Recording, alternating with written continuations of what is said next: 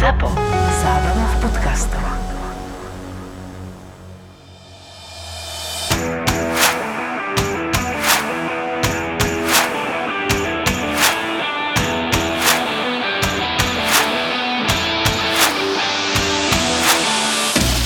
To, čo tá Chelsea s tým Brentfordom spravila. A ja som sa tak v duchu hovorí, že kde sú tie reči, vie, že kto je prvý v lige, kto je prvý v lige.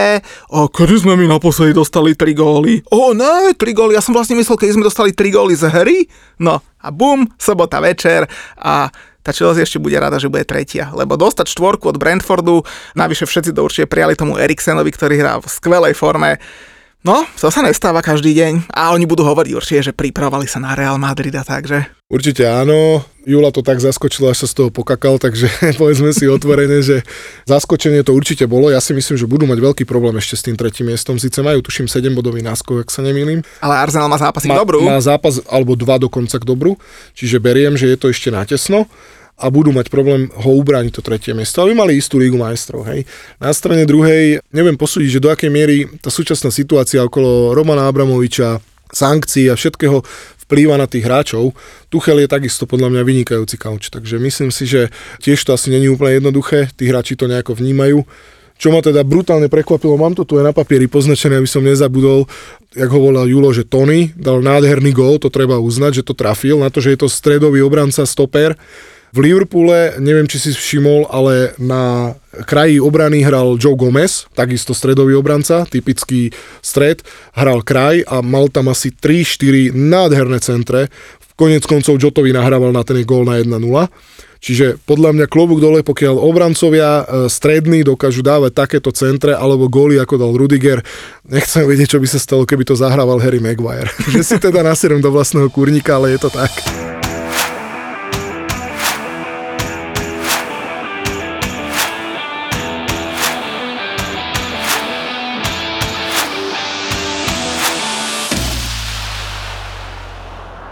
Tak neuveríš mi, my nahrávame v pondelok večer, on mi volal v pondelok asi na obed, že prevracal som celú noc z nedele na pondelok. Ty vole, však kebyže prehrám s Brentfordom 1-4, tak asi aj ja prevraciam celú noc. Takže nakoniec ty ako fanúšik United tu nesi za najväčšieho debila, lebo remizovali ste 1-1, síce ste stratili body, ale no, mal to byť Julo. Súhlasím, ale my sme si už zvykli v tejto sezóne na to, takže úplne v kľude. Ale sme tu byť traja, aj s Julom, uh, ho pozdravujeme, ale teda fakt mu prišlo zle, ale tak snad to nejako dá dokopy, komu by neprišlo zle z tej Chelsea. Ale zavolali sme si Miša Horského, lebo minulý týždeň vyšla taká analýzka uh, od spoločnosti Deloitte, že, že Football Money League a zároveň my sme v posledných dvoch, troch epizódkach riešili dosť veľa peňazí, štadiónov a proste príjmy klubov a tak ďalej. A Mišo, ty si taký náš finančný odborník, lebo ty už si raz u nás bol v štúdiu a malo to super úspech a super ohlas, keď si sa povenoval tým peniažkom, takže vtedy si sa venoval Manchester United a teraz nám povieš niečo asi aj o ostatných kluboch. Určite áno, ďakujem ešte raz za pozvanie. Pevne verím, že to nebudú len nudné čísla, ale že nájdeme v tom aj trošičku takého rácia a pochopenia aj pre tie finančné výsledky tých, tých klubov. Samozrejme, Premier League je Premier League, vždycky bude, je, je top a v podstate aj v tom Deloitte uh, Football Money League uh, je vysoké zastúpenie anglických klubov. To je naozaj, to treba povedať a to aj svedčí o tom nastavení, akým spôsobom tie anglické kluby fungujú, ako sú stabilné, napriek tomu, že sú tam aj veľké dlhy a pôžičky. Takže určite si o tom za chvíľočku povieme viac. A možno aj zistíme, že a s tým súvisia veci napríklad, že prečo stále Liverpool nepodpísal toho Salaha, aj keď údajne už to smeruje k nejakej dohode, prečo napríklad City si môže dovoliť také peniaze, iní si nemôžu dovoliť také peniaze. Takže v tých číslach sú celkom zaujímavé veci schované, že? Určite áno, mám tu ináč vytiahnutú aj jednu takú štatistiku najlepšie plateného hráča v Premier League. Myslím si, že nebude treba dlho hádať, kto to je. Ale aj to je možno jeden z dôvodov, alebo teda možno jeden z hlavných dôvodov, prečo sa pozrieme na tie finančné ukazovatele tých tímov a prečo napríklad ten najlepšie platený hráč je najlepšie plateným hráčom. Mňa tá téma celkom zaujala v tej súvislosti, lebo e, počas repre prestávky sa teda hrala repre, ktorá mňa osobne veľmi nezaujíma, ale, ale myhli sa médiami také správy, ako napríklad, že, že v Anglicku bude od novej sezóny povolených 5 striedaní, toho Shona Daesha asi porazí, tento tak strašne kritizoval, hovoril, že to pomáha veľkým mužstvám. Má byť nový model Ligy majstrov, ak sa to odsúhlasí, myslím, že o dva roky by mal začať. Vyžrebovali majstrovstva sveta, čo hovoríš inak náš rep? Veľmi zaujímavé sú tam zápasy. Určite si myslím, že nás čakajú zaujímavé majstrovstvá sveta nielen z pohľadu toho, že ich usporadúva Katar, ale aj tie dvojičky, respektíve tie skupiny sú zaujímavé zložené. Takže mne sa to páči, teším sa na ne. Akože dať si zápas, že Irán proti Spojeným štátom, to môže byť luxusné, ale už som zachytil, na čo hovorili Angličania, že oni potom zistili, celkom sa tešili, že dobrá, dobrú skupinu majú a potom zistili, že koľko stoja hotely, potom zistili, že koľko stojí pivo a už jak ofrflali cenu toho piva v tom Katare, tak zistili, že ho nemôžu piť vonku pred štadionom, tak skoro ich jeblo, ty kokos.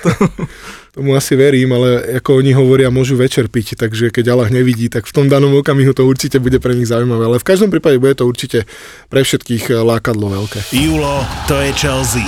Muťo, to je West Ham. A anglická Premier League, to sú emócie. Tie úplne vybičované zažiješ s podaným tiketom vo Fortune. Fortuna všetkým novým klientom teraz prináša dva vstupné bonusy.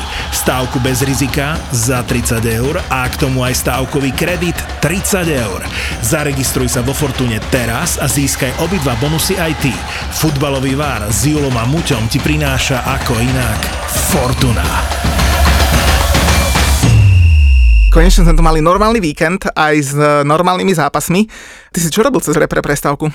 Vieš čo, snažil som sa nájsť príčinu toho, prečo United hrá 7 mesiacov tak na hovno, ako hrajú. A potreboval by si ešte aspoň ďalšie 4 za sebou a nena- nedošiel by si na to, že? Minimálne, minimálne. Akože mám na to svoj názor, môžeme si o tom povedať viac, keď budeme hodnotiť zápas e, zo soboty, kde zase opäť není čo môcť hodnotiť na strane United, ale v každom prípade určite môžeme o tom podebatovať, lebo počúvam vás e, dlhodobo a tie názory sú rôzne, samozrejme už vás prestáva robiť si akože baviť robiť si aj srandu z United, lebo v zásade tak dlho je to naozaj neprínosné pre tento klub, ale na strane druhej je tam aj pár pozitívnych vecí, ktoré si myslím, že sú fajn takže uvidíme, ako sa na to pozrú tí kompetentní, ale určite môžeme o tom podebatovať viac. Inak toto si mi nahral, pretože my sme pred podcastom vyzvali fanúšikov, že ak máte nejaké zaujímavé otázky, tak sa pýtajte a tie najzaujímavejšie zodpovieme. Tak ja by som tým začal, lebo bola tam otázka e, spoločne na mňa, na Jula, hovorím, mal to byť aj Julo, že prečo tak neznášate Manchester United?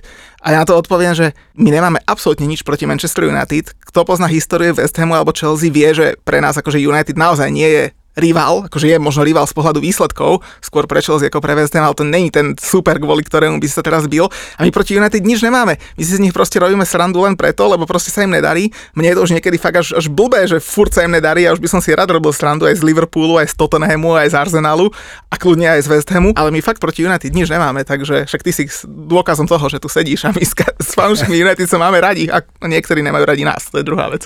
To je asi pravda, ale však to nie je tak dávno, keď, ale že absolútne nevyšiel úvod sezóny aj kvôli objektívnym dôvodom Arsenalu. A Arsenal tu bol na prianieri o mnoho viac a častejšie ako United. Bohužiaľ to United eh, dlhodobo nezvláda tú svoju pozíciu a to je podľa mňa ten zásadný problém a preto si toto aj zaslúžia do istej miery. Samozrejme, ja budem vždycky United, fandím klubu United od roku 1995. Asi posledných 12 alebo 14 rokov som aj oficiálnym členom fanklubu, takže prežívam to naozaj že veľmi intenzívne a osobne, ale ja si myslím, že v tomto okamihu im to patrí, pretože to, čo predvádzajú, absolútne není hodné United a konec koncov to aj tí pandic komentujú, či je to Rojkin, či je to Paul Scholes, alebo ak, akékoľvek ďalšie, aj nie z United späté e, futbalové legendy Anglická, alebo možno aj športu ako takého. Konec koncov ja som pred týždňom v Premier Sporte v priamom prenose povedal, že stále si myslím, že United má na top 4 dokonca v tejto sezóne, takže fakt nemám nič proti United, ale to sa ťa rovno spýtam ako fanušika, lebo teraz v nedelu som si akorát s niekým písal a hovorí mi týpek, že ja som teda písal, že, že vieš, koho je mne ľúto, toho Margusa Rashforda, lebo ten je úplne stratený v tejto sezóne. Jasné, mal na začiatku zranenie jedno s druhým, ale proste fakt ten chlapec je stratený. A týpek mi na to hovorí, že medzi fanúšikmi United a teda aj tou odbornou verejnosťou sa už nome rieši, že aby sa prestal venovať charite a všetkým tým veciam okolo toho, lebo že je z toho totálne mimo a zabudol sa trošku venovať chlapec futbalu. Čo si o tom myslíš? Ešte je to zaujímavý pohľad. Ako do istej miery som uh, takto uvažovala ja. A asi aj uvažujem, že stotožujem sa s tým názorom pozbieral po tej osobnostnej a nie športovej stránke naozaj, že veľmi veľa úspešných vecí a v jeho veku si myslím, že to treba akože zložiť klobúk. Tak počkaj, tam od britskej vlády dostal viacero ocenení, čo sa mu v United nepodarilo. Jasné, to je úplne jasné, ale v každom prípade akože treba povedať, že Markus Rashford podľa mňa je jeden z mála z tých hráčov a, a podstate sa to potvrdilo aj e, po tých majstrovstvách Európy pri viacerých reprezentantoch Albionu, že im brutálne nevyhovalo to, že sa minulá sezóna ovplyvnená covidom hrala tak, ako sa hrala, chvíľku sa hrala, potom sa nehrala, potom zavreté tribúny, proste tí hráči boli rozťahaní v tom roku, odohrali strašne veľa zápasov. Na to Rashford išiel so zraneným na šampionát, na ktorom nastúpil v podstate na všeho všudy pár minút a ešte k tomu vo finále dal penaltu, čiže e, v tej psychike sa mu to strašne odrazilo. Treba povedať, že je to vynikajúci futbalista v tých rokoch, čo dokázal, je proste aj po tej osobnostnej, ale po tej športovej stránke je to brutálne akože dobrý hráč.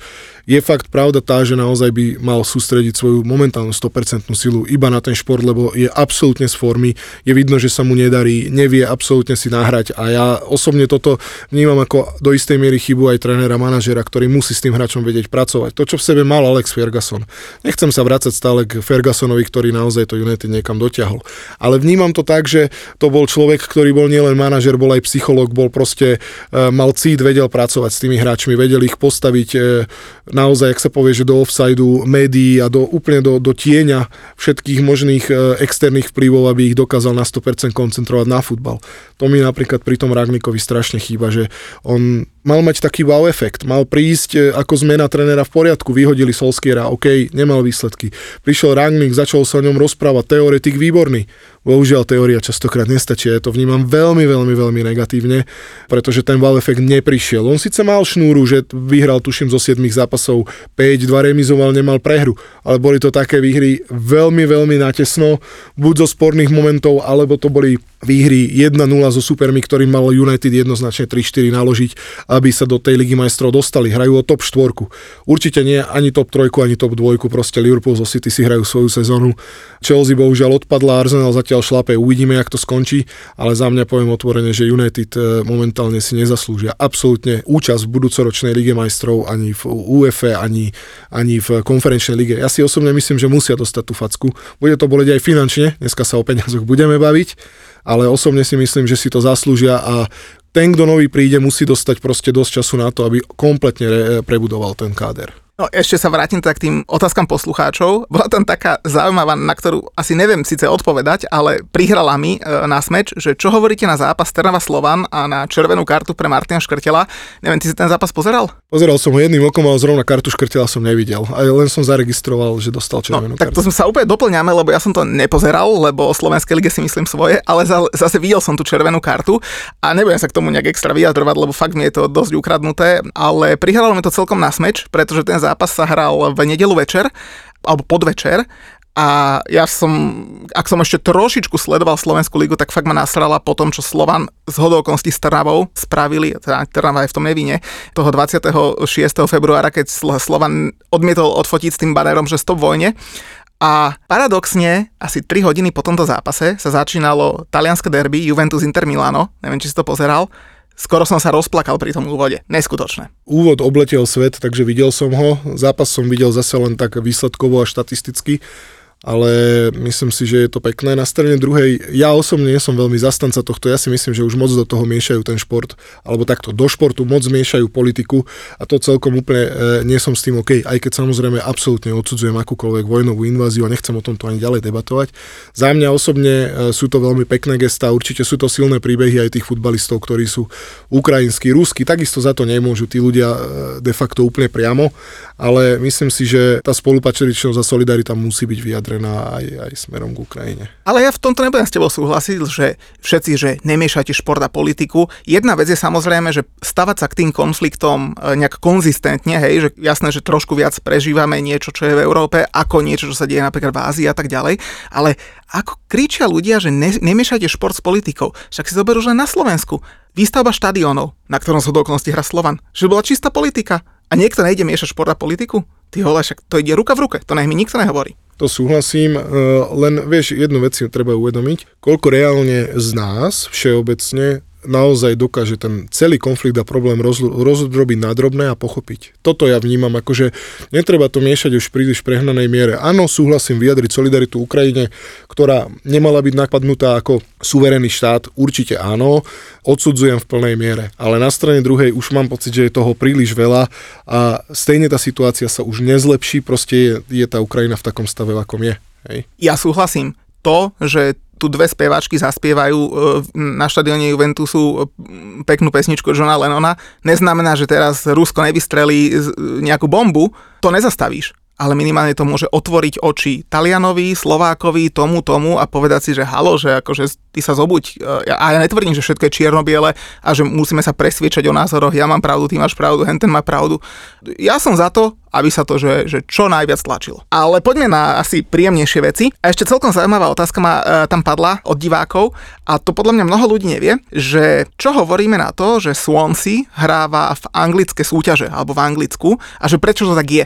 Treba vysvetliť, že nie iba Swansea hráva anglické súťaže, tých veľských klubov je tam 5, je to Swansea, Cardiff City, Newport, ktoré sú dokonca v tom anglickom systéme pod anglickou Football Association a potom je tam ešte Wrexham a Mertyr, ktorí hrávajú ale súťaže pod štvrtou ligou, to znamená, oni spadajú už po tú veľskú administráciu, ale napriek tomu hrajú v anglických súťažiach. A ten dôvod je úplne jednoduchý.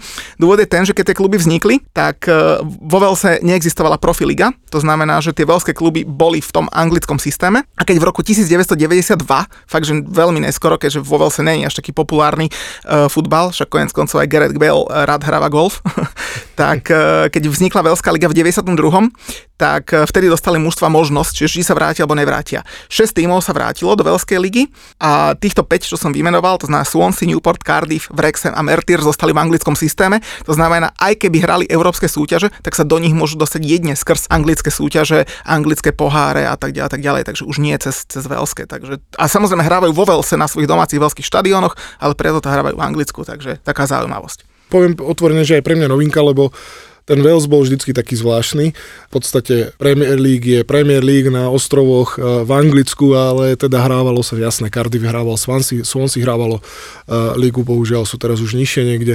Newport registrujem z tých spodných súťaží. Inak tých otázok došlo strašne veľa, ale naozaj nechceme sa vyjadrovať k takým menej zaujímavým témam, tieto nám prišli také najzaujímavejšie. A konečne Liga, však sobota 13.30. A nechcem povedať, že som sa tešil, lebo tak zase na zápas Liverpool-Watford, kto už by sa tešil, ale no, anglická liga, tak konečne sme mali plný víkend. No však práve preto som si hneď rezervoval doma čas pre dobre zavku, aby som bol nachystaný na jednak pobedný, alebo teda podvečerný zápas, posledný v sobotu, to bol United s Lestrom. Liverpool, Watford, e, akože štatisticky a číselne to vyzeralo asi jasne, ale bol som prekvapený, že teda to tam nejak zachraňovali na, na akože 2-0 z pohľadu výsledku, hej.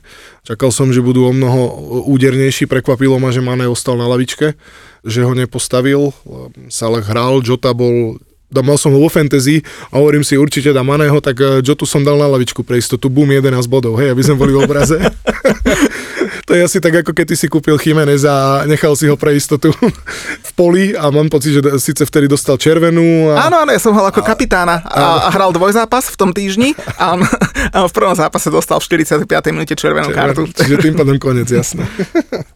No ale inak, keď spomínaš toho Žotu, tak celkom zaujímavé, akože Liverpool si to ustrážil, aj keď Kucka tam mal šancu pred eh, tým úvodným gólom, kľudne mohol dať gól, ale hneď na to Žota hlavička. Kamaráde, ja som si pozeral, že Žota mal v Liverpoole debut v septembri 2020, to znamená koľko, rok a pol dozadu. Mm-hmm. A od jeho debutu žiaden hráč v Premier League nedal viac golov hlavou. A tento chlapec má 178 cm. To je neskutočné. Toto uznávam ako štatisticky. Asi výborný výber miesta, treba povedať otvorene, že aj, to, aj o tom toto určite je. Preto je kopec silných hráčov v 16 Za mňa poviem otvorene, že na jeho výšku je dobré, že sa presadí aj v Premier League, kde sa tí stopery sú častokrát veľmi silní vo vzduchu, však konec koncov anglická Premier League je celá o vzduchu, povedzme si to takto, a o bojovnosti, takže super. Podľa mňa fajn, no ešte sa vrátim k tomu Kuckovi, akože od neho nečakajme, že, že bude zakončovať. On vie tak zavrieť oči a spoza 16 vypáliť, je to výborný futbalista, deštrukčný hráč, podľa mňa na anglickú Premier League, myslím, že aj Julo to tu už niekoľkokrát spomínal, že, alebo možno obidvaja, že ten Kucka sa na ňu hodí, klobúk dole, ale zase toto tie zakončovanie hlasovania bohužiaľ na to není stavaný. Hej. On má úplne iné úlohy a keby tam bol kdokoľvek iný, tak si myslím, že ten gól by bola vyššia pravdepodobnosť, že ho dá. No nič, no skončilo to 2-0 a po zápase teda išiel Liverpool na niekoľko minút na prvé miesto, to akože klobučík dole pred nimi, ale keď klobučík dole pred niekým, tak je to pred Jurgenom Klopom, lebo neviem, či si to zachytil, ale on odkoučoval 250 zápasov a po 250 zápasoch má zo všetkých trénerov Premier League najviac víťazstiev, 160, neskutočné vynikajúce čísla, klobúk dole, akože ten klub dostal priestor. Ja som fanúšik United, ale, ale tu musím povedať, že zmekám klobok, pretože to, čo Klobu robil v Liverpoole a akým spôsobom koučuje celý ten manšaft, super. Ale musím sa teda akože ešte oprieť o tej štatistiky, keď neviem, či si si teda všimol, pomer striel bol e, 20 ku 5, z toho nabranú len 3-2, čo mi na Liverpool príde extrémne málo, pokiaľ hrá s mužstvom, ktoré sa zachraňuje. Účel svietí prostriedky vyhrali dv- 2-0, de facto 66% na úspešnosť, ale mi to prišlo na bránu strašne málo. A toto sa stáva aj United. United má veľa striel, málo na bránu a ešte potrebuje na každý gól dve alebo tri čisté šance, hej, na to, aby to dali. Ten Liverpool, vidíš, to vyťažil z minima maximum de facto. Ale to je jak ja, keď som kedysi hrával malý futbal, to už nehrávam, lebo už hrávam iba futsal. Ja som aj prestal malý futbal hrávať kvôli tomu, lebo za tými bránami boli, taká obrovská sieť tam bola, ale mohla mať že 10 metrov.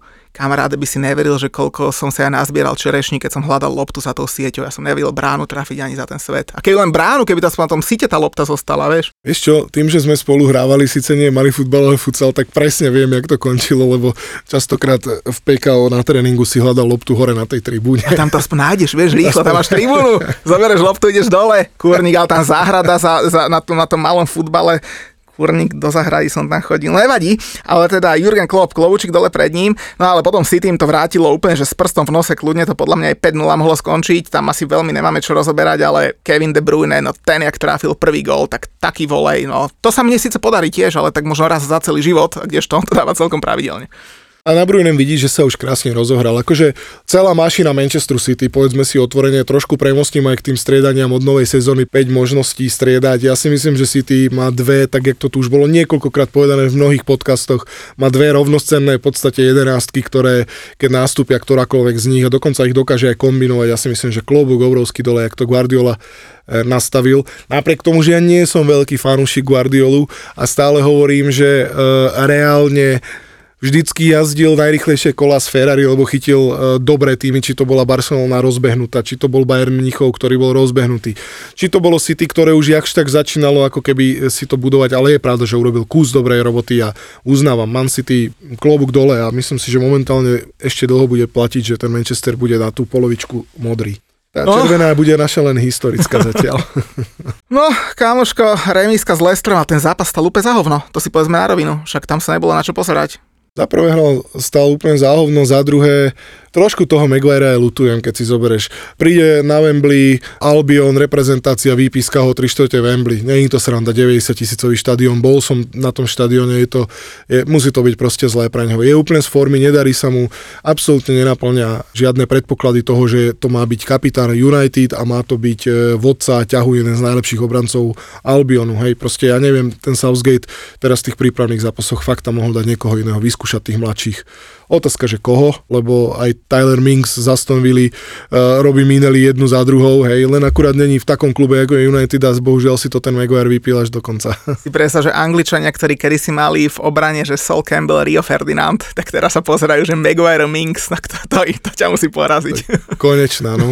Áno, inak foul bol, to na toho Varana bol jednoznačný, to určite není o čom, to sa nemôže hnevať žiadny fanúšik Lestru.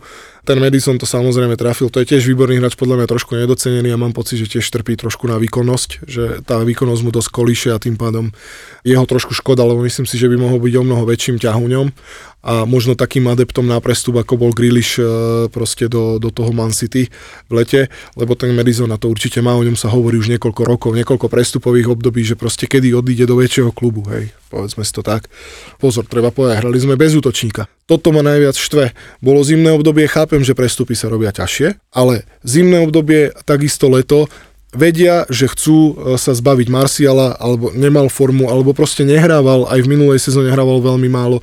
A my máme postavený útok na Ronaldovi, ktorý má 37 rokov a na Cavanim, ktorý má 35 rokov. Obidvaja náchylní na zranenia, uh, už sú starší hráči, nevydržia záťaž anglickej Premier League. Podľa mňa už na to nemajú fyzicky, aby odohrali naozaj 38 zápasov k tomu repre, k tomu Liga majstrov, k tomu poháre, k tomu neviem čo. To nemôže byť postavené. Rashford z formy. Rashford bol z formy aj v auguste. Aj, aj v lete proste vedeli o ňom, vieš. Čiže ja to vnímam toto strašne negatívne a nikto s tým nič nerobí a toto ma štve. Tak tam mal postaviť tých mladých. Dať šancu mladému, nech ide získavať skúsenosti. Lebo hrajú starí, je to na hovno, strácajú body tak či tak a o tú Ligu majstrov asi s najväčšou pravdepodobnosťou budú veľmi ťažko bodovať, keď budú takéto zápasy strácať. Apríl tiež ste to mali v storkách, mám pocit, nemajú ľahký žreb. Majú síce teraz Norwich, ale ten Norwich stále bude kúsať, ešte sa bude snažiť nejakým spôsobom tejto slanky chytiť. Na konci majú Liverpool a Arsenal, čiže na konci apríla. Čiže zase to bude veľmi ťažké potom v máji už to bude také. Takže ja to vnímam takto, že som z toho veľmi frustrovaný, samozrejme srdiečko vždycky bije pre United.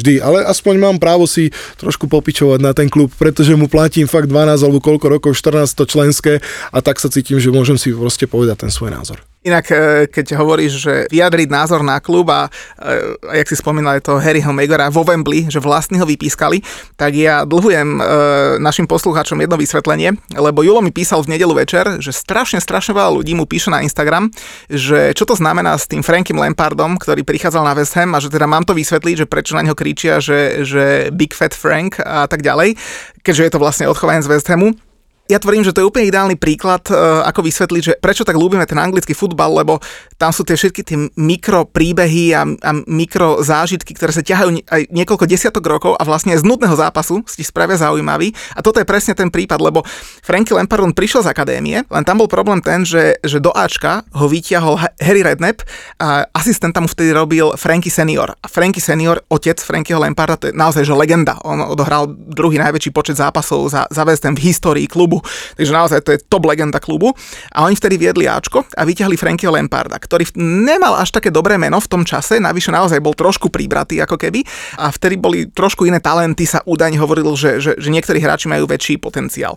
A doteraz je ešte na internete aj taká tlačovka, kde ho, kde ho teda Harry Redknapp obhajoval. Mimochodom, Harry Redknapp je jeho strýko a vtedy si všetci fanúšikovia mysleli, že ho protežujú a preto ho vyťahujú, lebo proste je, je, syn starého Frankyho a zároveň tréner jeho strýko a tak ďalej. Pustili na hostovanie iných hráčov, ale napriek tomu teda Franky akože však odohral niekoľko 100 zápasov, viac ako 100 zápasov za West Ham, dal aj góly, tak už bolo mu to tak čiastočne odpustené. Ale potom prestúpil do Chelsea a on išiel do Chelsea ešte predtým, ako ho kúpil Roman. Keby to už bolo za Romana, tak si povieš, že OK, veľký projekt, veľké ciele, uh, berú tých najlepších hráčov a tak ďalej ale nie. To bolo ešte pred Romanom a vtedy sa neprestúpalo k najväčším rivalom a naozaj Chelsea, Tottenham, to sú, ak tam Millwall, eh, tak to sú najväčší rivali West Hamu z Premier League a Franky tam išiel a to fanúšikov si, to si už úplne posral u nich a on potom aj vo svojej autobiografii napísal, že ja keď som došiel, eh, lebo tí fanúšikovia mu to dávali vyžrať a naozaj, a poviem férovo, častokrát až veľmi nepríjemne a zbytočne mu to dávali vyžrať v tých zápasoch, keď hral za West Ham.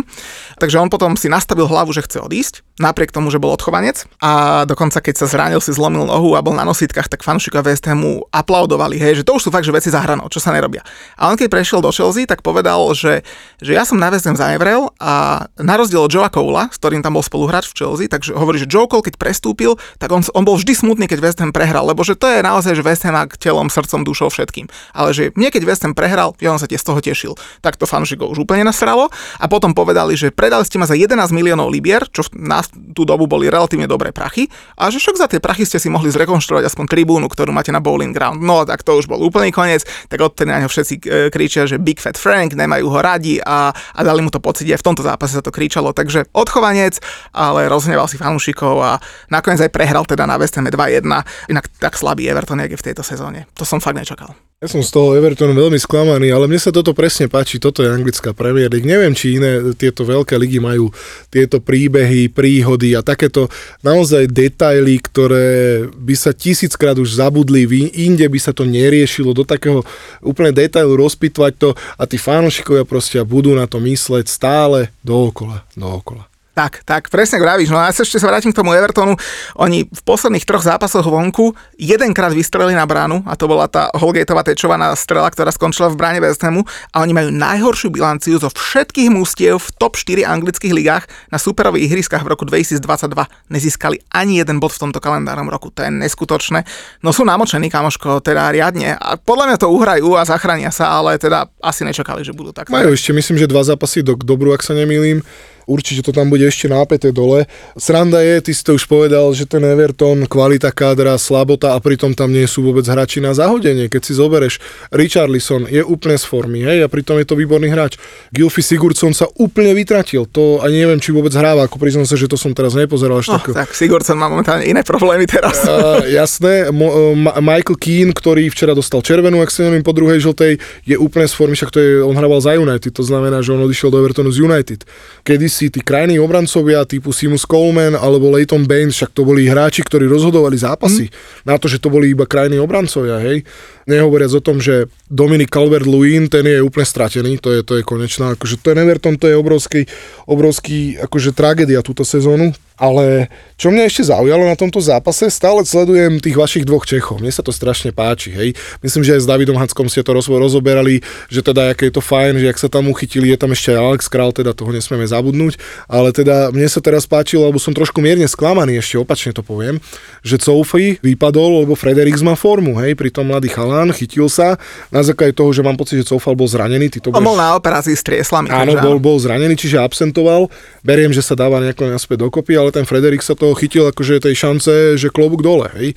A samozrejme Souček, ten má asi pevné miesto, ten si myslím, že po tej minulej sezóne, ak mu to paslo, tak si myslím, že není o čom. E, S Declanom úplne, úplne paradička.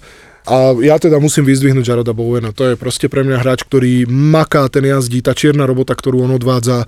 A to ešte my vidíme skreslene, lebo samozrejme v televízii nevidíš všetko. Hej. To ja keď som v 96. bol môj otec prvýkrát v Anglicku na futbale, Arsenal Manchester United, ja som tam teda nebol, mal to nejak, ako nejaké pozvanie, tak ti otvorene poviem, že otec mi povedal, že vieš, že tu na tej Galaxii Šport, už ti tiež bola mnohokrát spomínaná, bývalá... David Hansko spomínal. Áno, tak na tej Galaxii Šport, čak sme to mali tiež doma, že to vieš, to není vidno tak, ako tej skutočnosti, že tam vidíš to ihrisko celé, vidíš tých hráčov pohybovať sa aj mimo lob, záber lopty. V tej telke si naozaj, a dneska sú, samozrejme, bavíme sa o 20 rokoch skoro dozadu, takže e, dneska sú úplne iné možnosti, ale, ale že ten futbal je úplne iný, keď ho vidíš naživo a vidíš tú prácu, ktorú tí hráči odvádzajú aj mimo tej zóny, kde sa lopta pohybuje.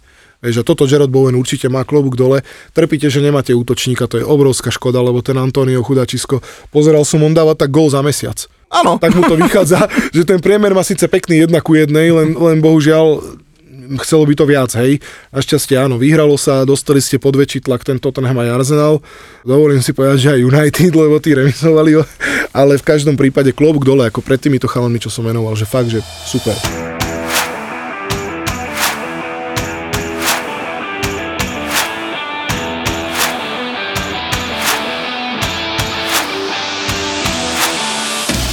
Keď si spomenul United, tak chystáme sa tam koncom apríla, respektíve posledný aprílový, prvý májový, májový víkend.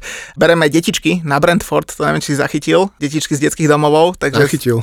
Takže to sa celkom teším, lebo uvidia konečne poriadny zápas, inak tie, ježiš, to, a to nebudem teraz ani hovoriť, to poviem potom, keď sa, keď sa to zrealizuje, ale ak by teda niekto mal ešte stále záujem, e, rieši to Julo cez Instagram, tak e, posledný aprílový víkend je náš, môžete si poskladať trip podľa seba, v sobotu ráno letíme do Londýna, môžete si vybrať teda buď Tottenham proti Leicesteru, alebo Watford proti Barnley zápas, sa rozdielme na dve skupiny, po prípade sa dá ísť inak ešte aj na druhú ligu, keby niekto chcel, to tiež silno odporúčam, lebo fakt to treba mať navnímané aj druhú a nižšie súťaže, to je úplná pecka. V nedelu teda máme dve možnosti, jedna skupina ide na Everton Chelsea, druhá skupina ide na Arsenal, e, bude hrať na West Hame, takže West Ham Arsenal. No a potom sa presúvame do Manchesteru, kde nás budú čakať detičky z detského domova a tie berieme a už sme dohodnutí dokonca, že, že vyjde nám aj na, na večeru, pre nich vyjde nám aj na Stadium Tour a vyjde nám to aj na zápas, takže uvidia Christiana Eriksena na Old Trafforde, takže úplná pecka. A ja to spomínam práve preto, lebo práve vďaka dieťaťu, je to taká možno taká trošku nešťastná téma, ja som veľmi nechcel rozoberať, ale počas reprezentačnej prestávky ukončil kariéru Jermaine Defoe a teda neviem, ako si ho budeš pamätať ty, Mišo, No povedz, lebo pre mňa to bol z pohľadu fanšika West Hamu naozaj, že Judáš, ktorý zradil West Ham, hneď po vypadnutí do druhej ligy dal transfer request a už sa za to x krát ospravedlnil, ale fanšikovia mu doteraz neodpustili. Takže takto bude zapamätaný Jermaine Defoe, výborný anglický útočník, ktorý bol kade tade, ale asi si ho pamätáme všetci trošku inak, že? No určite áno, akože Jermaine Defoe uh, zase krásna príhoda s tým West Hamom, je to fajn, akože toto je proste Anglicko. Jermaine Defoe je, bol pre mňa určite vynikajúci útočník, ktorý to svoje dokázal.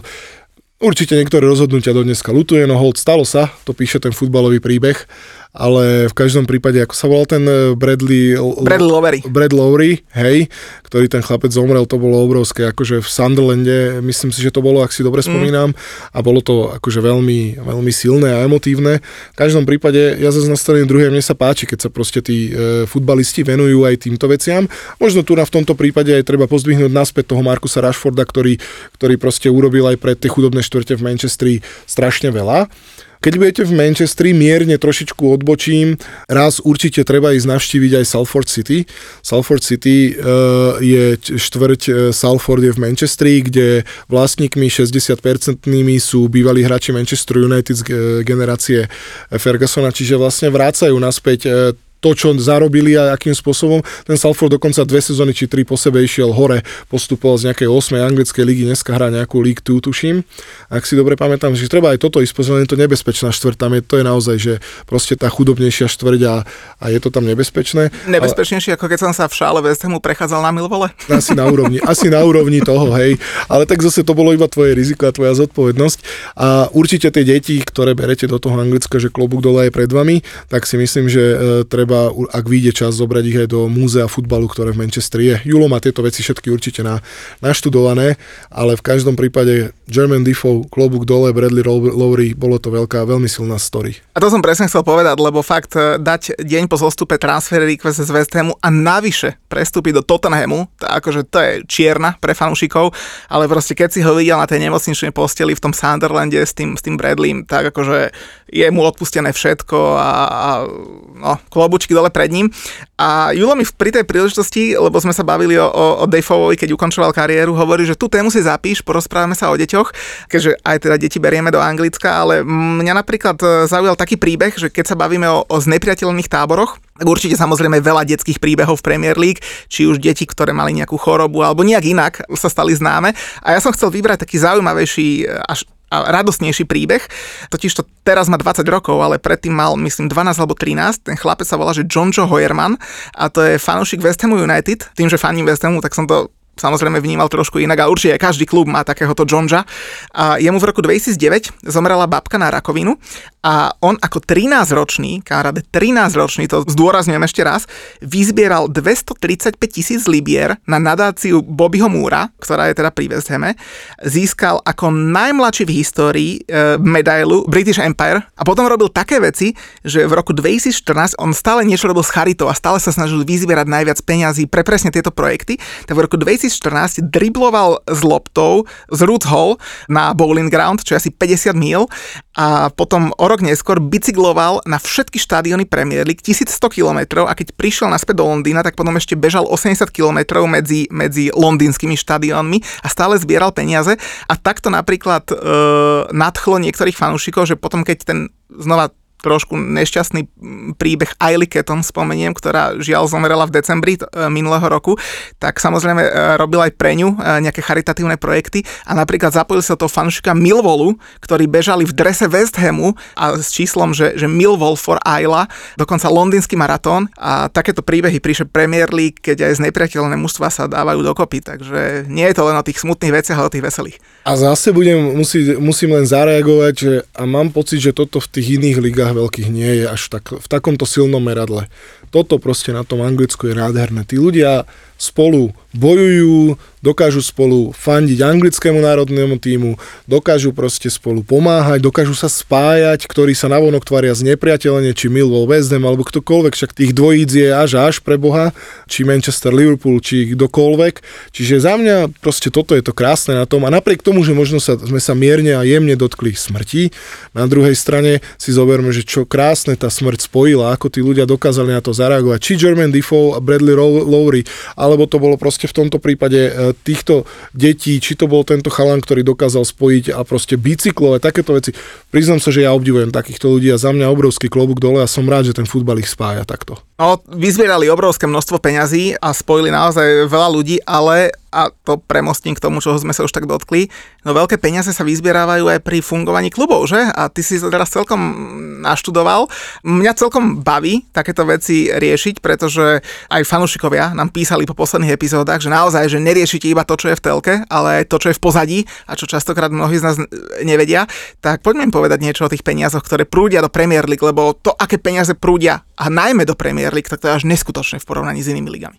Ja osobne si myslím, že aj práve preto sú tie kontrakty, ktoré sa v Británii, alebo teda v anglickom futbale, v Premier League, ale, ale možno nielen v Premier League, lebo tá správa e, toho Deloitu treba možno povedať, myslím, že sme to dnes ešte nespomínali, je, je to štvrťstoročnica, 25. výročie, čiže oni to reálne už vydávajú dosť dlho, majú na to naozaj veľmi dobrú e, metodológiu, majú to nejakým spôsobom spracované.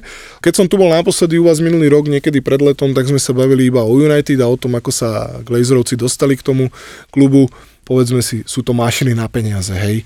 Nehovorím, že že sa dá na tom brutálne zarobiť za prvý rok, 2, 3, 4, ale keď si zoberieš ten príbeh, ktorý napísal Roman Abramovič, nech mal peniaze odkiaľkoľvek, povedzme si otvorene, vytvoril z tej Chelsea nejakým spôsobom klub, ktorý je dneska jedným z top uznávaných klubov v rámci Európy, možno sveta, takže po, za mňa osobne poviem, že určite klobúk obrovský dole a ešte raz poviem, nech tie peniaze sú odkiaľkoľvek.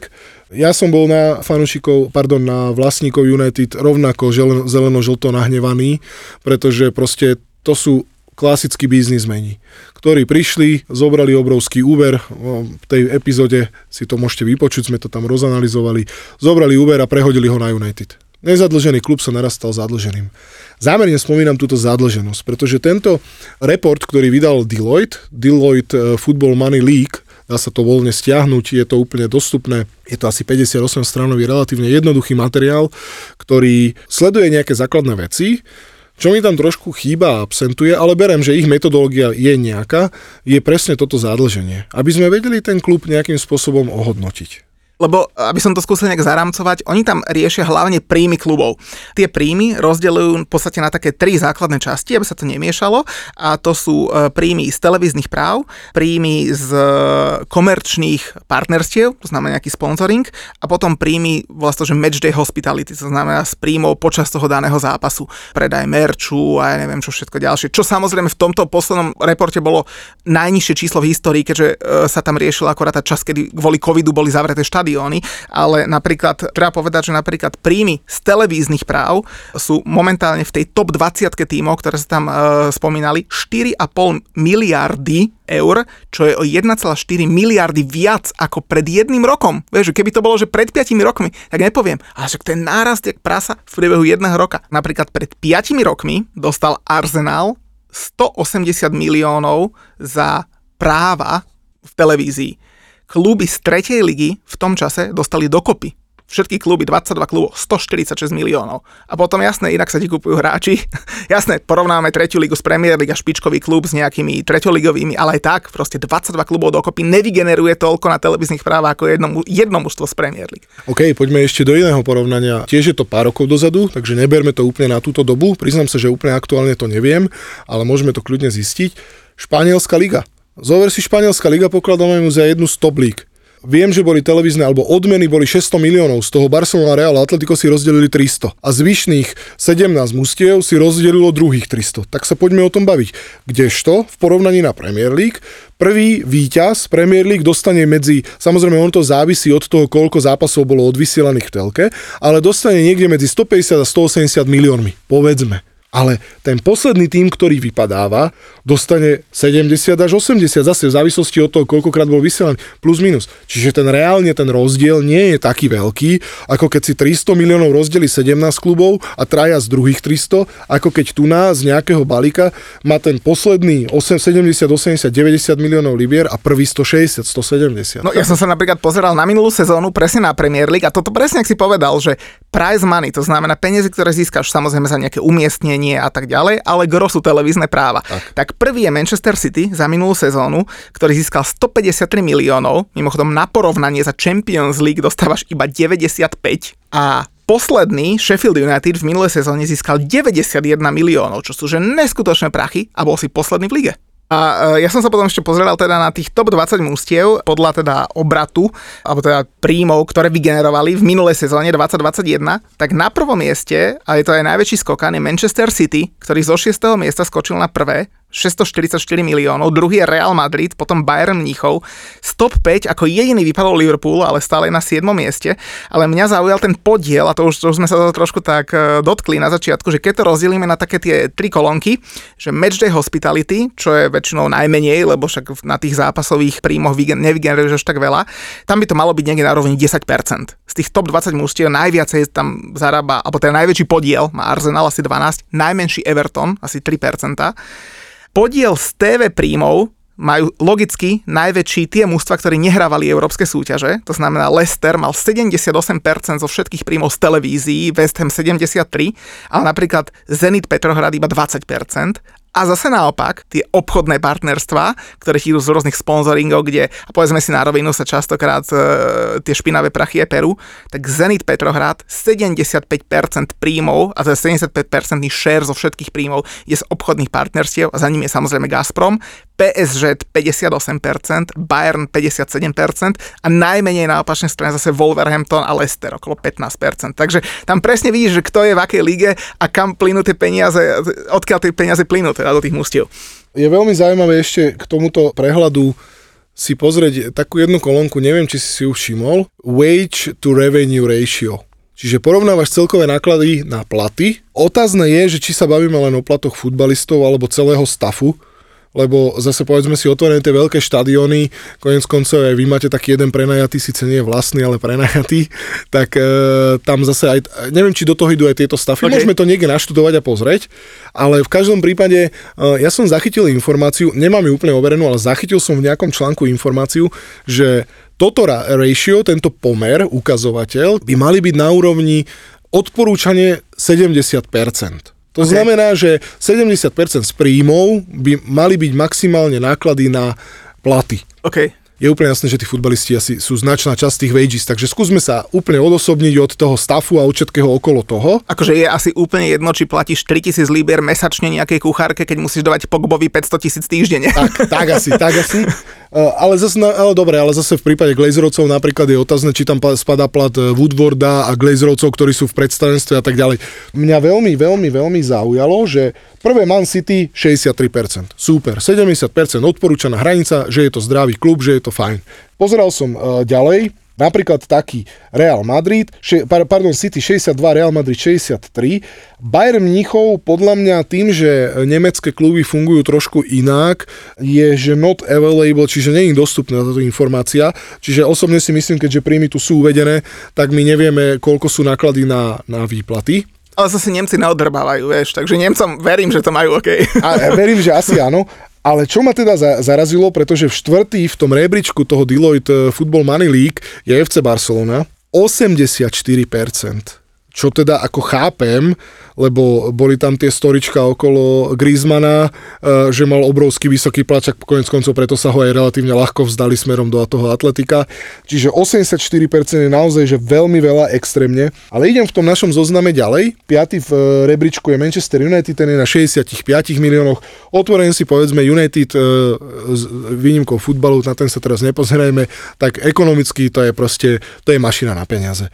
Choď do merču Manchester United priamo na Old Trafforde. Keď som tam videl žuvačku Alexa Fergusona zabalenú v krabičke so sklom a predávali ju za 250 libier, tak som skoro odpadol.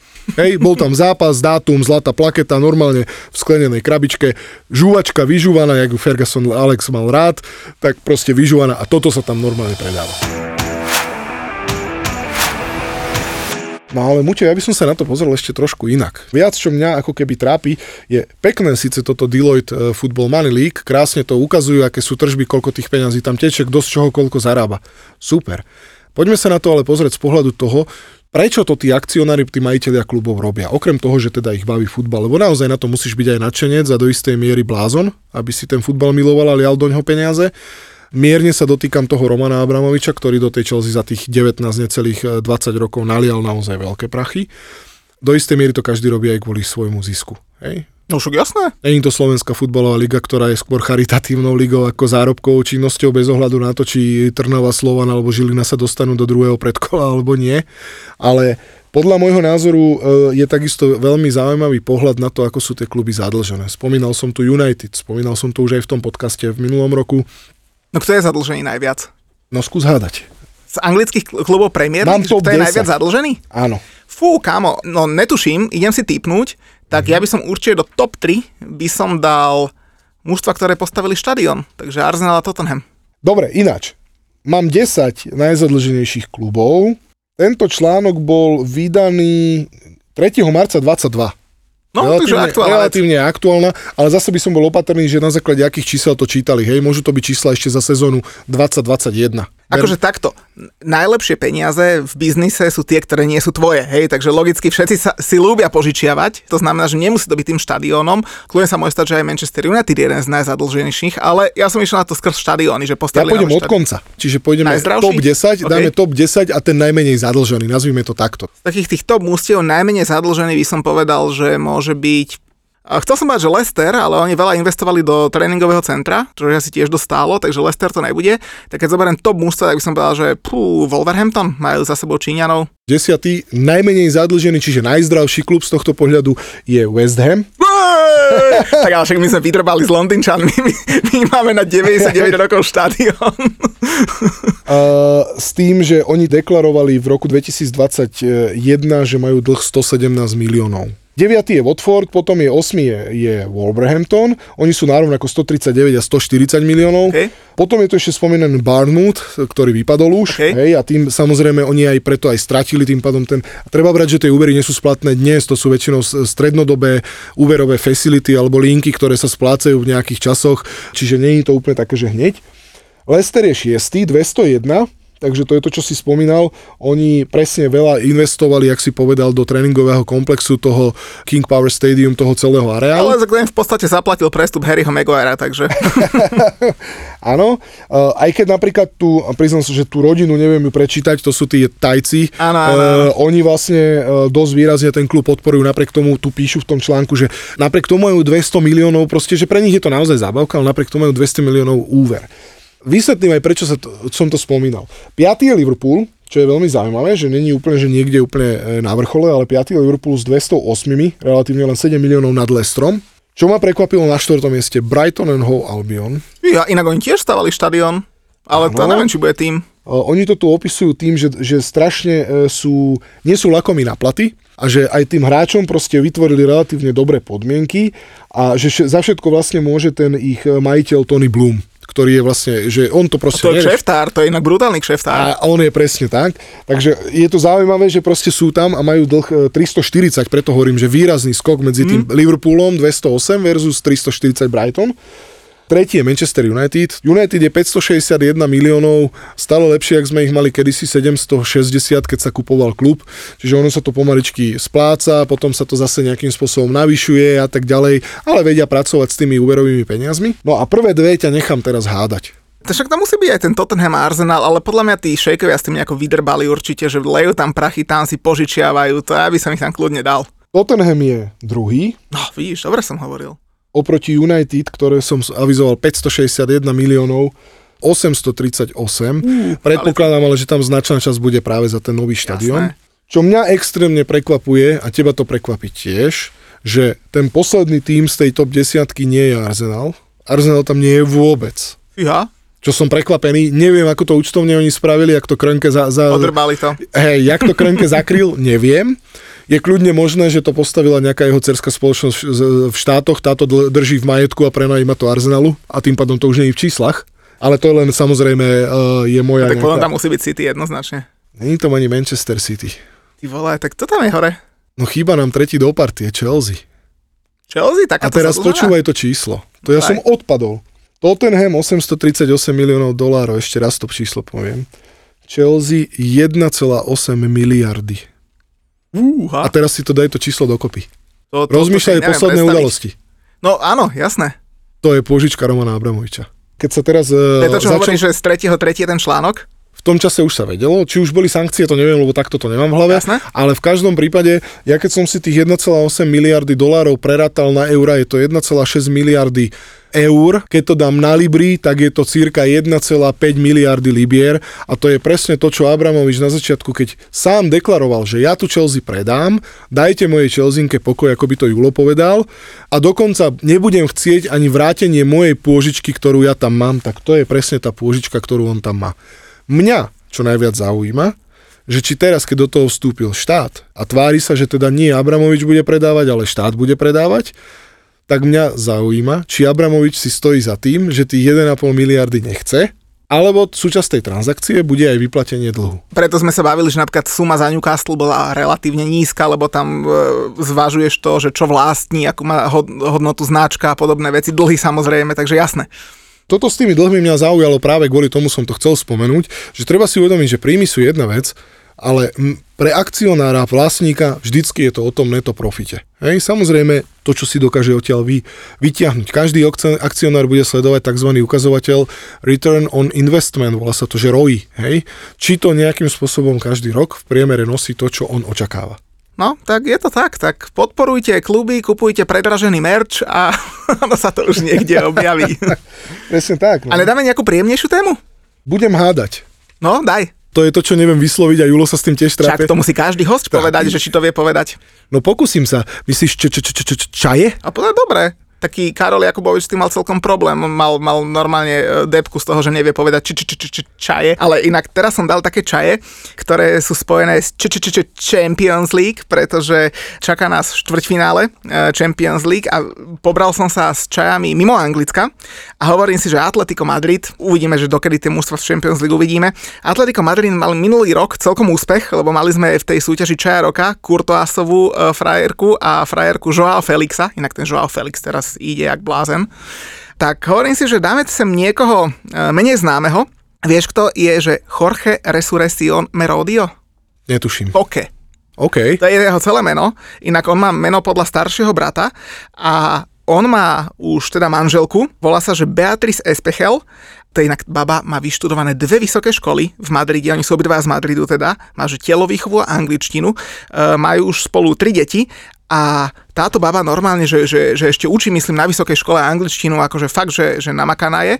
No a druhú čaju som si vybral z Villarealu, keďže budeme mať Champions League. Daniho Parecha som si zobral, lebo dlho sme tu už nemali v tej č- č- č- čaji roka nejakú milvku roka, tak jeho manželka má 38 rokov, uh, volá sa, že Izabel Botejo a majú už spolu tri deti, troch chlapcov a tá baba je normálne, že profi zubárka, že naozaj že zubárskú ambulanciu, všetko robí ako zubárka, tak 38-ročná Izabel Botejo to bude, že a neviem, že či, či, či, či čaja alebo mama mam milvka, ale v každom prípade druhá španielka. Takže Izabel Botejo od, od Daniho Parecha z Villareal.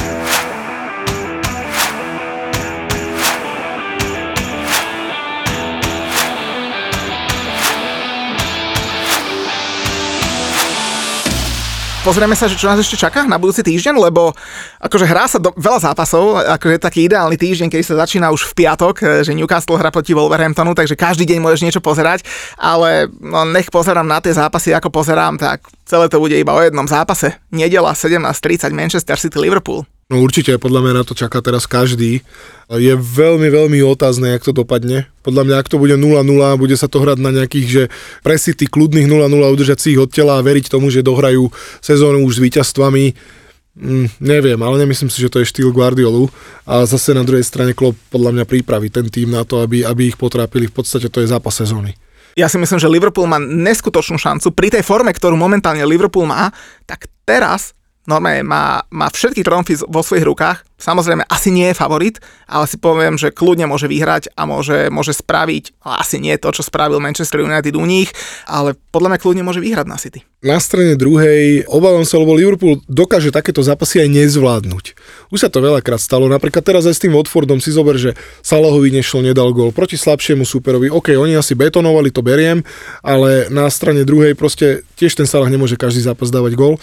Tu na to bude naozaj že vybičované, lebo fakt idú dva najlepšie týmy. Je krásne na tom úplne to, že to není taká tá one-man show ako vo Francúzsku, kde Paris Saint-Germain 4 krát prehrá, ešte stále má 12 bodový alebo koľko náskok na čele tabulky. Dobre, včera prvýkrát dokonca od začiatku tejto sezóny prvýkrát dali všetci traja gól, aj Mbappé, aj, aj Neymar, aj Messi sa presadili v zápase sezóny, že? V ktorom išlo všetko s Lorientom. Áno, keď majú 14 bodový náskok, hej.